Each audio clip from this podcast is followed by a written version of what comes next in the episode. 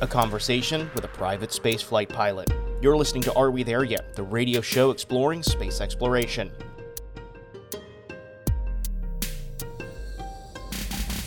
Hi, I'm Brendan Byrne.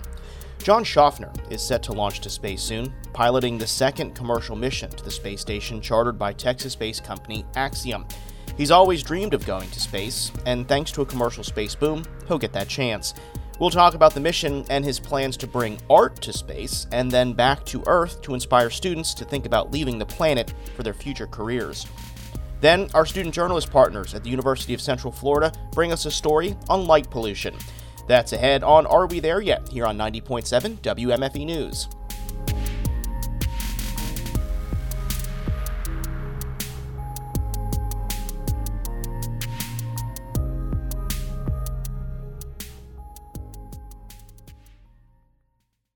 John Shoffner has flown a lot of planes, racking up 8,500 hours in land and sea aircraft, helicopters, ex military jets, and soon a Dragon. Shoffner is one of the paying customers on Axiom Space's AX 2 mission, launching in the coming weeks on SpaceX's Crew Dragon on a Falcon 9 rocket. We'll talk with him about the mission. But first, light pollution is prevalent across our country, especially in urban areas, including along Central Florida's I 4 corridor. Light pollution prevents us from truly experiencing all the night sky has to offer, and it also affects local wildlife living near developing areas. For our Sounds of Central Florida project, a partnership with UCF's Nicholson School of Communication and Media, Waluka Costa and Cassandra Wilkins spoke with astronomers advocating for darker skies. I'm Dr. Richard Jerusek. I'm a lecturer and the director of UCF's Robinson Observatory. Light pollution is any light that's produced by humans that is reflecting off of dust and moisture in our atmosphere, coming back down to us and making the sky overall look kind of gray. If you go back several hundred years and you imagine what it looked like anywhere on the Earth, you a clear night probably see a few hundred, if not a few thousand stars in the sky. And in Orlando, we look up at the sky and we see a few and that's because of light pollution. There are a few places that are designated dark sky sites. For example, Harmony, Florida, which is down southeast of Kissimmee. That's a Bortle 4 sky in that area, which is pretty good. Another one is in Chiefland, Florida, or up in the Ocala National Forest. And a Bortle 4 sky means that the Milky Way is clear Back in 2001, an astronomer named John Bortle came up with a scale, an index for light pollution. Bortle 1 was when you could see clearly the Milky Way galaxy. You could see other galaxies in the sky like Andromeda. You can see the zodiacal light, which is dust in our solar system. Around the urban areas, Tampa, Orlando, Daytona, we're in Bortle 9, which is urban skies. As you get a little bit into the suburbs, it drops down to about Bortle, Bortle 8. And in the deepest parts, it drops down to about a Bortle 6. Bortle 6 means that you might be able to faintly make out the Milky Way galaxy, and you can definitely see the light from cities in the distance on the horizon. so that's about the best we get anywhere, even out from a city on the I 4 corridor. If we want to mitigate the effects of climate change, we we want to stop burning as much fossil fuels as we can. And light requires an energy source. We get light from burning fossil fuels. And if we reduce our consumption of energy and we reduce our lights at night, then we will reduce our fossil fuel dependence. And I'd just like to add a little caution, which is just like with climate change, we should be careful about what we're doing when it has an impact on climate as a whole, and light pollution does. And then if we really want to get rid of it, all we have to do is turn on the lights off. That story was produced by UCF student journalist Waluka Costa and Cassandra Wilkins. You can find more stories produced by our student journalist partners from the UCF Nicholson School of Communication and Media on our website at WMFE.org.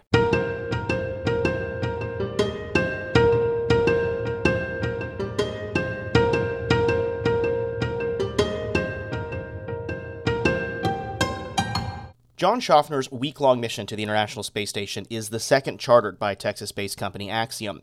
But it won't be a joyride for Shoffner and his crew. He'll be conducting experiments from orbit and reaching out to young people down here on Earth through an art outreach program. I spoke with Shoffner ahead of his mission about what he expects and where he sees the future of commercial spaceflight. How excited are you for this mission? Well, it's, yeah, it's, it's interesting. I, have been I, I, trained as the backup to AX1, which was the first private flight starting two years ago. And so, in this aspect of me actually flying was far out in the future that it just seemed like, okay, I'm at NASA, I'm training, I'm training, I'm training. So I'm just enjoying the training. And it's just taken, um, well, and I remarked to this with some people at SpaceX recently. We were out there and our training had concluded. And then they started just giving us this sensation, this feeling, this feedback of we're going and you're trained. And then suddenly I started to get the feeling of preparedness that all the training for the past two years was actually in me and I was going to space and that I knew how to launch on a Falcon 9, go to orbit, and dock to the International Space Station, and then undock and re-enter and splash down. I knew how to do that. So it was it was a, a wow, it was a, just an, an interesting feeling as they started treating us and me as confirmed crew rather than just people that they were training to do something in the future. So that that has resulted in me being becoming excited instead of just feeling like I was just doing something. Is that something that you ever imagined you would do in your life? You would be trained to um, ride on top of what is essentially a missile, uh, dock to a station that is 150 miles above Earth, and then return safely. You know how to do that. Did you ever know that that yeah, day would come? well, well I've, I have actually imagined this this my entire life. Um, you know, I, I came from the age of the original space race, and I had a young astronauts club when I was eight, and we followed Gemini. We had cardboard boxes marked up and things. We played, it, we, it was our role. So I've imagined this. I did not, for some reason, follow the let's go be an astronaut program in my life. I didn't do that. I don't know why. I'm looking, I'm re examining that thought process. Um, but yeah, ever since then, space has been such a huge part of me growing up uh, that I've followed everything about space and space flight and science and technology. Uh, that's that has just always been in me. So yeah, I've imagined this. I didn't know how it would come. I didn't really. I'm not surprised that it's here. You know, to answer your question a shorter way, uh, and I'm living it now, and it's. Uh, I'm going to do a good job with it. I feel confident and ready to go. Mm-hmm. How much have you talked with um, astronauts who have flown in Crew Dragon? Have you talked to the AX-1 crew? Have you talked to any of the NASA astronauts about you know what to expect, and what are you hearing from them? Sure. Yeah, I've spoken with lots of them. You know, I I call them up and they're happy to talk. We have coffee. We uh, had dinner. Had dinner with the current crew that's on orbit now. Uh, before they left, uh, you know, here at Johnson Space Center, you you see them all the time in the hallways. So they're approachable. They're happy to share their experiences, um, and it's an important part of the whole process of understanding the expectations of performing in an environment like that, and then going and performing as crew we're, we're essentially going and we will be guests on the International Space Station with the with the current station crew. So um, if you train in one modality as a long-term station crew, you're trained in one way. Uh, at NASA, they train us for short duration flights like this. Uh, so we're trained to go there, be competent. We're trained specifically for the mission objectives that we have. In my case, it's it's really heavy on STEM outreach. So uh, we we integrate with the crew uh, so that they can do their jobs and then they support our roles as well. So it's really an interesting, you know, training process, and we rely on their feedback to tell us how this is going to work well. Mm-hmm. Let's talk a bit about that mission, John. Um, I know you mentioned you're doing some STEM outreach, and and part of that is with a an art contest that you're you're holding. First of all, you know, give us the you know the elevator pitch as to as to what this is and what we can expect from orbit with with this contest. Yeah, you bet. It's something that just sort of occurred to me to do. When I was 10, I painted as, uh, as I said, I was following the Gemini program and I painted with the picture of Ed White in Gemini 4. Well, you know, it was a very famous picture at the time. It was on all the magazines. So I used that in art class, you know, when I was 10 or 11, I don't remember.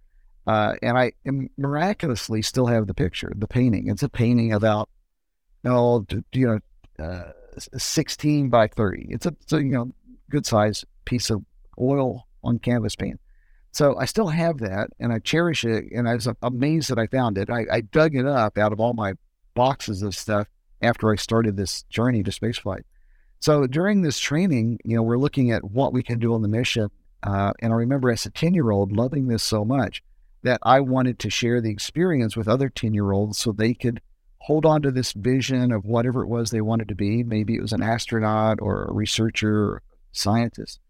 So I said, well, I got this picture and I loved art. Let's see what other kids have in their vision. So we asked them an interesting question. One question said, What what would it be like when we live in space? In your mind, as a 10 year old, a 12 year old today, what does that look like to you? And and we created this wonderful, miraculous contest, and it's and it's it's doing extremely well. We have 250 some entries from 13, 14 countries right now, and it's still has another week or so to go. Uh, with these miraculous entries, that it's spaceartcontest.com. There's another week for it, but we're going to show the some of the selected uh, art entries and poetry on the space station during our flight.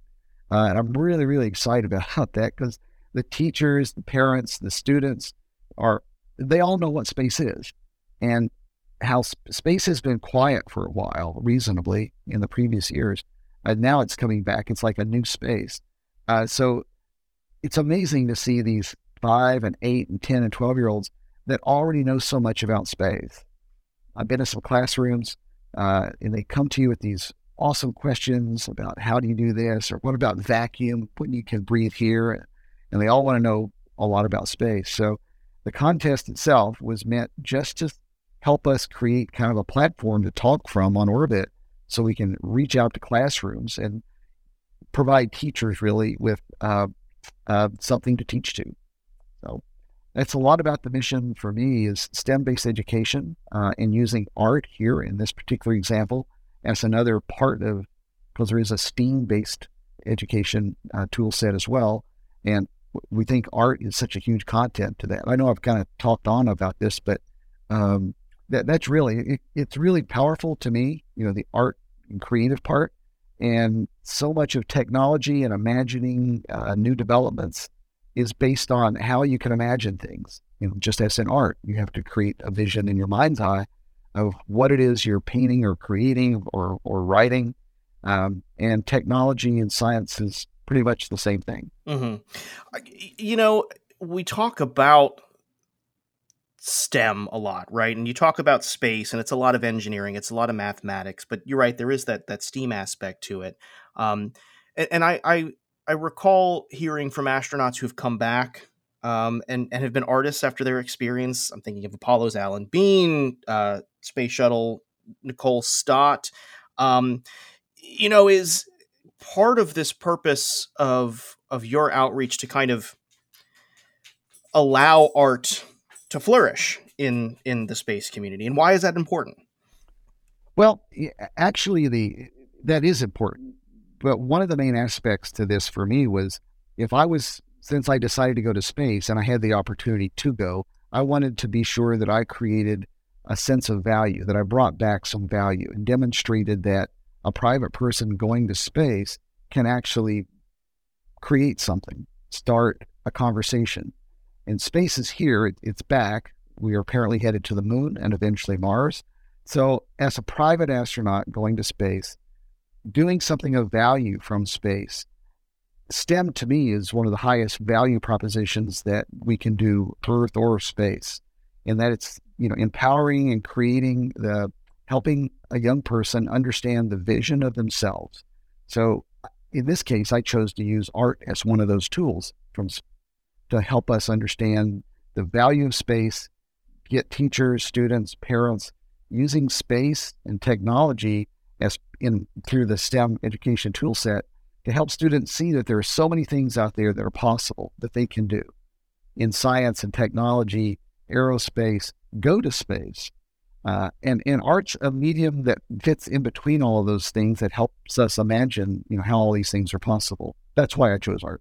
The experience itself um, has kind of, you know, of of going to space, you know, it has been it, it's hard to explain uh, from from the p- folks that I've I've talked to. Um, how are you preparing yourself mentally for the overview effect, or or seeing these views that that so few human beings have actually seen? Um, how are you doing that? It's a really good question. The overview effect is seems to be real. Uh, we hear a lot about it.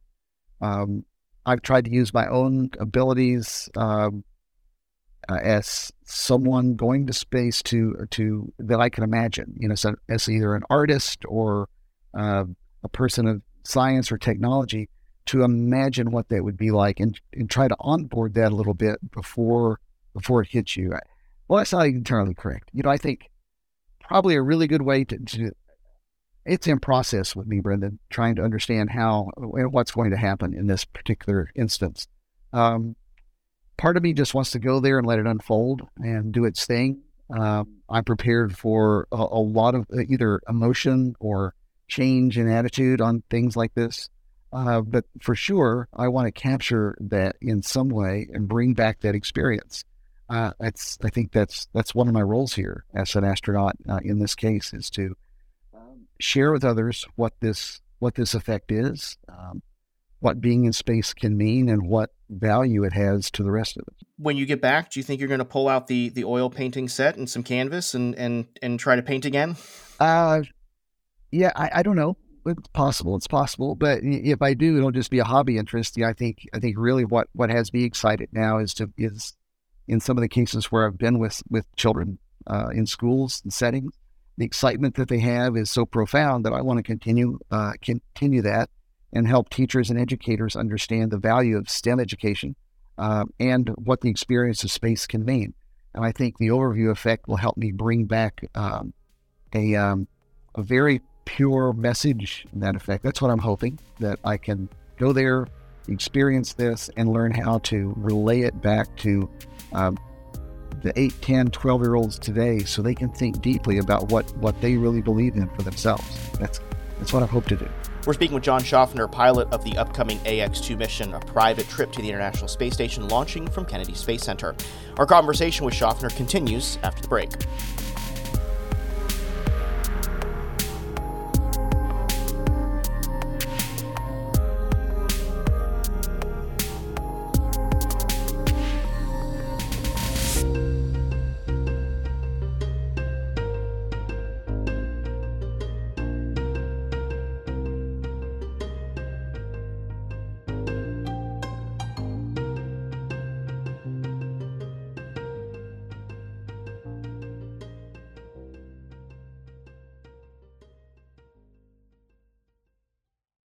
You're listening to Are We There Yet? here on 90.7 WMFE News. I'm Brendan Byrne. Our conversation continues with John Shoffner, pilot of the upcoming AX 2 mission, a private trip to the International Space Station launching from Kennedy Space Center. John, you know, this the private space industry has kind of, you know, skyrocketed um, recently, pardon the pun there. Um, and as someone who's been covering this for 10 years, I mean, it, the, it's it's been quite a rapid pace. Uh, but you, as a participant in this, have a very unique perspective in, into the privatization of, of low Earth orbit um, from this mission and, and, and, beyond. I mean, where do you see us in 5, 10, 15 years? Where are those 8, 10, 12 year olds going to be when they graduate? Um, are they going to be flying in space? Are we moving that quickly that that's a possibility? Uh, I think we are. I think we're absolutely moving at, at a, at a pace much greater than five years ago, of course. Five years goes by pretty quickly. So in the next five years, we'll still be in more developmental and planning. 10 years to be a, a, quite a bit more happening. You'll have Axiom Space with a space platform up and running, uh, running commercialization projects with companies uh, being on orbit. And it's part of what we're doing here on these missions is helping to develop the methods of getting people to orbit. And we're actually developing on our flight some of the technologies that will be used in future commercial space applications. Um, the 10 year olds today, I, am quite sure, will be part of the astronaut corps that go to Mars. Um, but to do that, we have to understand a little bit more about space flight and how to fly ordinary people on short term missions for training and to open up the commercialization here. And, you know, that's another part of what we're doing. Um, but yeah, in 15, 20 years, you'll see 8, 10, 12 year olds that are um, driving the space program. You know, they may not need to be an astronaut, they could be a researcher. Um, there may be a thousand people needed for every every astronaut that is headed to Mars. So there's so many opportunities that um, I, mean, you know, I'd, li- I'd like to be a ten year old again, and then redo some of these things where you can have such a pick out of you know what the future is and anything you really see for yourself. I want to ask you, that, and this may be a tough question, John, but you know, as someone with with your background, um, you know that that this mission there is risks. There's risks to every space flight mission.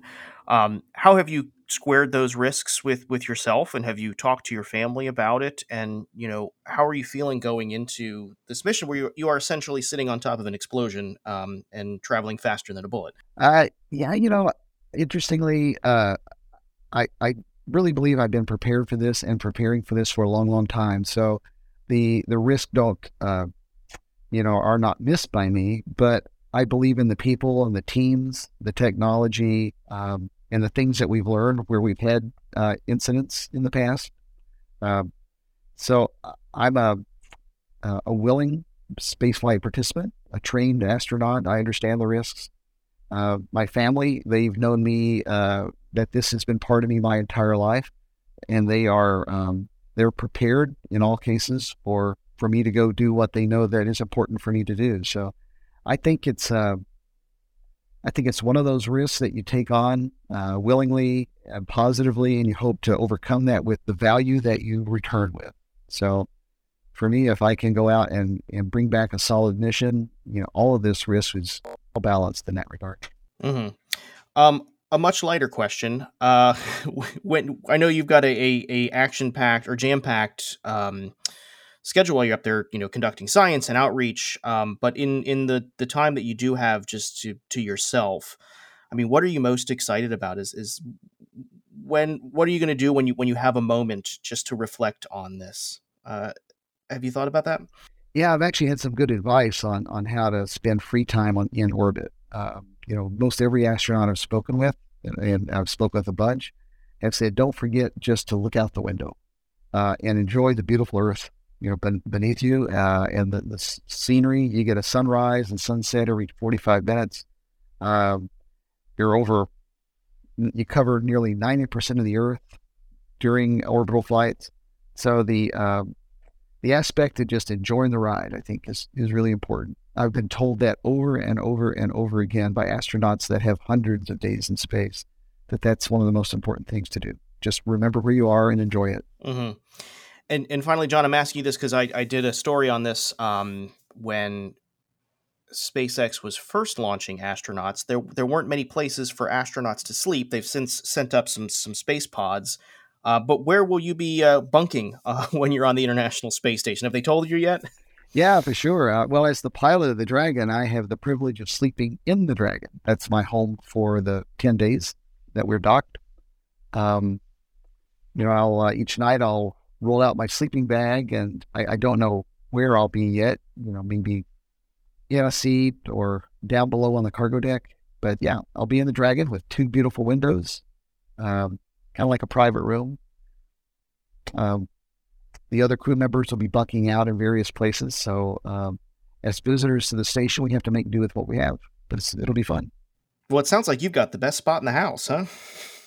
That's what they tell me. You know, I'm not going to talk too much about it because you know, someone may want to take. it's it's uh, following space flight space space flight a long time yourself. Oh, it sounds like you are a uh, a follower. Uh, you follow spaceflight? Oh yeah, yeah. I uh, I, uh, I grew up in, in South Florida watching shuttle launches and and wanted to do the same thing you did when I was a kid, and and then got to middle school algebra and realized it wasn't going to be for me. So, uh, so so anytime I see someone talking about space flight and, and kind of alternative paths in there, the, the more artistic and, and creative things like writing and painting and artistry and, and graphic design, it's always a really great conversation to have with somebody. So um, I do appreciate your time, John. Is is there anything that, that you wanted to add or, or something that I might have missed? No, and just that the, the value of uh, STEAM and STEM based education tools, I, am not sure that they are well understood uh, and util- certainly underutilized. I think educators, you know, should take a long look at that um, and, and how that is a, could be a true impact to helping a student understand the message that is in them. And that when we see a student um, that develops an interest in something, we should teach to that interest and help them engage in whatever that story is that they that they have inside.